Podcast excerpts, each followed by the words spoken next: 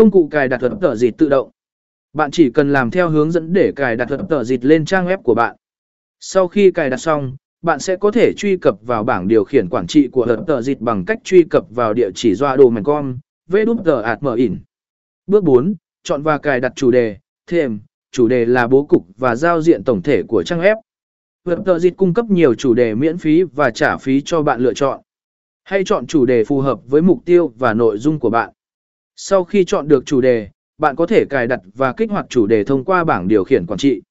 Bước 5. Tùy chỉnh chủ đề sau khi cả.